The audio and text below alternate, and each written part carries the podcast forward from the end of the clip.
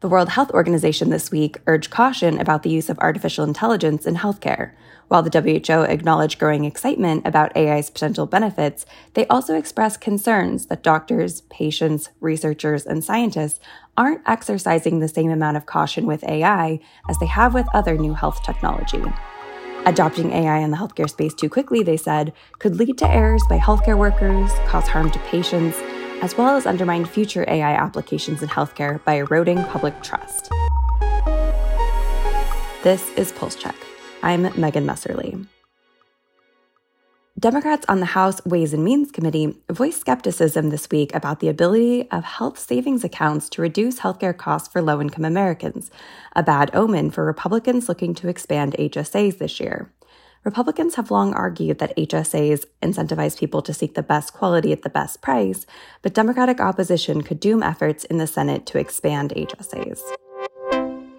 The Department of Veterans Affairs has renegotiated a contract with Oracle Cerner, the vendor responsible for the troubled rollout of the department's new electronic record system.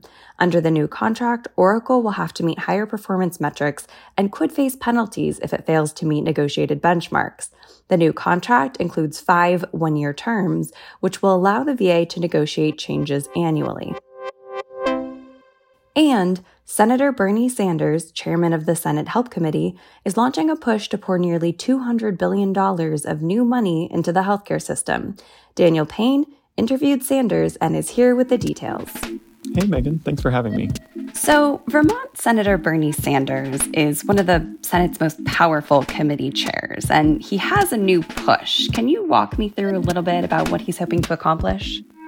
Yeah, so Earlier this week, our colleague Burgess Everett and I sat down with the senator to discuss this new plan that he has to address the healthcare workforce shortages and primary care access issues. So, bottom line, it's not quite complicated. This is an issue where I think there is uh, the American people desperately want us to act. I think there is uh, support across the political spectrum, and I intend to do everything that I can to substantially increase the healthcare workforce.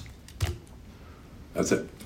So, these policies are some of the biggest things on the minds of providers of all types, from hospitals to doctors to nurses, dentists, across the board. And it's also something that's on the minds of patients that are having to wait a long time to get care, whether it's primary care or really throughout the whole health system. So, Sanders is sort of saying with this investment, we need to act boldly. We need to make a big push to do something about this. And that's what this package is supposed to do.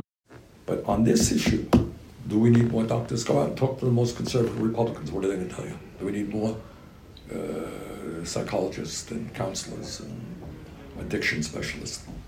I don't think you can invite too many people who say we don't.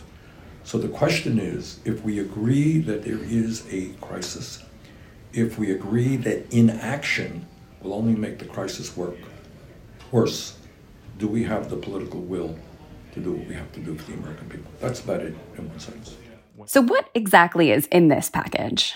So the specifics are still emerging, but generally we know that there's going to be a lot of money set aside over five years for community health centers should this pass. And there's also going to be a really big investment in workforce training, including residency slots funded by the government to train more doctors, but really training of all types nurses, again, dentists, all sorts of health providers across the spectrum. And he said that there's a big focus on primary care here, partly because that's one of the most used parts of the health system, and also because it's seen by policymakers as a way to prevent future costs. If we can care for people early on, we won't have to spend as much to care for them down the line when conditions have gotten worse.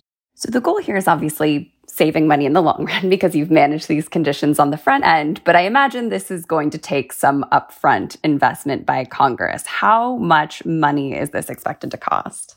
This is a really, really big package compared to earlier funding for these programs. It's nearly $200 billion over five years. So that's 130 billion over five years for community health centers and 60 billion over that same time period for workforce training and just building up the health workforce. And inside of that 60 billion, 15 billion would be for graduate medical education. And that's things like residency slots to train more doctors. The Help Committee has had hearings on these issues really since this Congress began. It's been one of the most important issues, not only for providers and patients, but also for senators. They've all, on both sides of the aisle, acknowledged that this is an important issue that needs to be addressed, that there aren't enough healthcare workers to handle the caseloads that we're seeing in this country, even now that the emergency phase of the pandemic is over, according to the federal government. That said, how it gets done, how Congress addresses those issues is sort of a separate question. Right. So that kind of leads me into my next question. It sounds like there's agreement that there's a problem here, but what is the likelihood Senate Republicans and House Republicans are going to endorse Sanders' legislative proposal?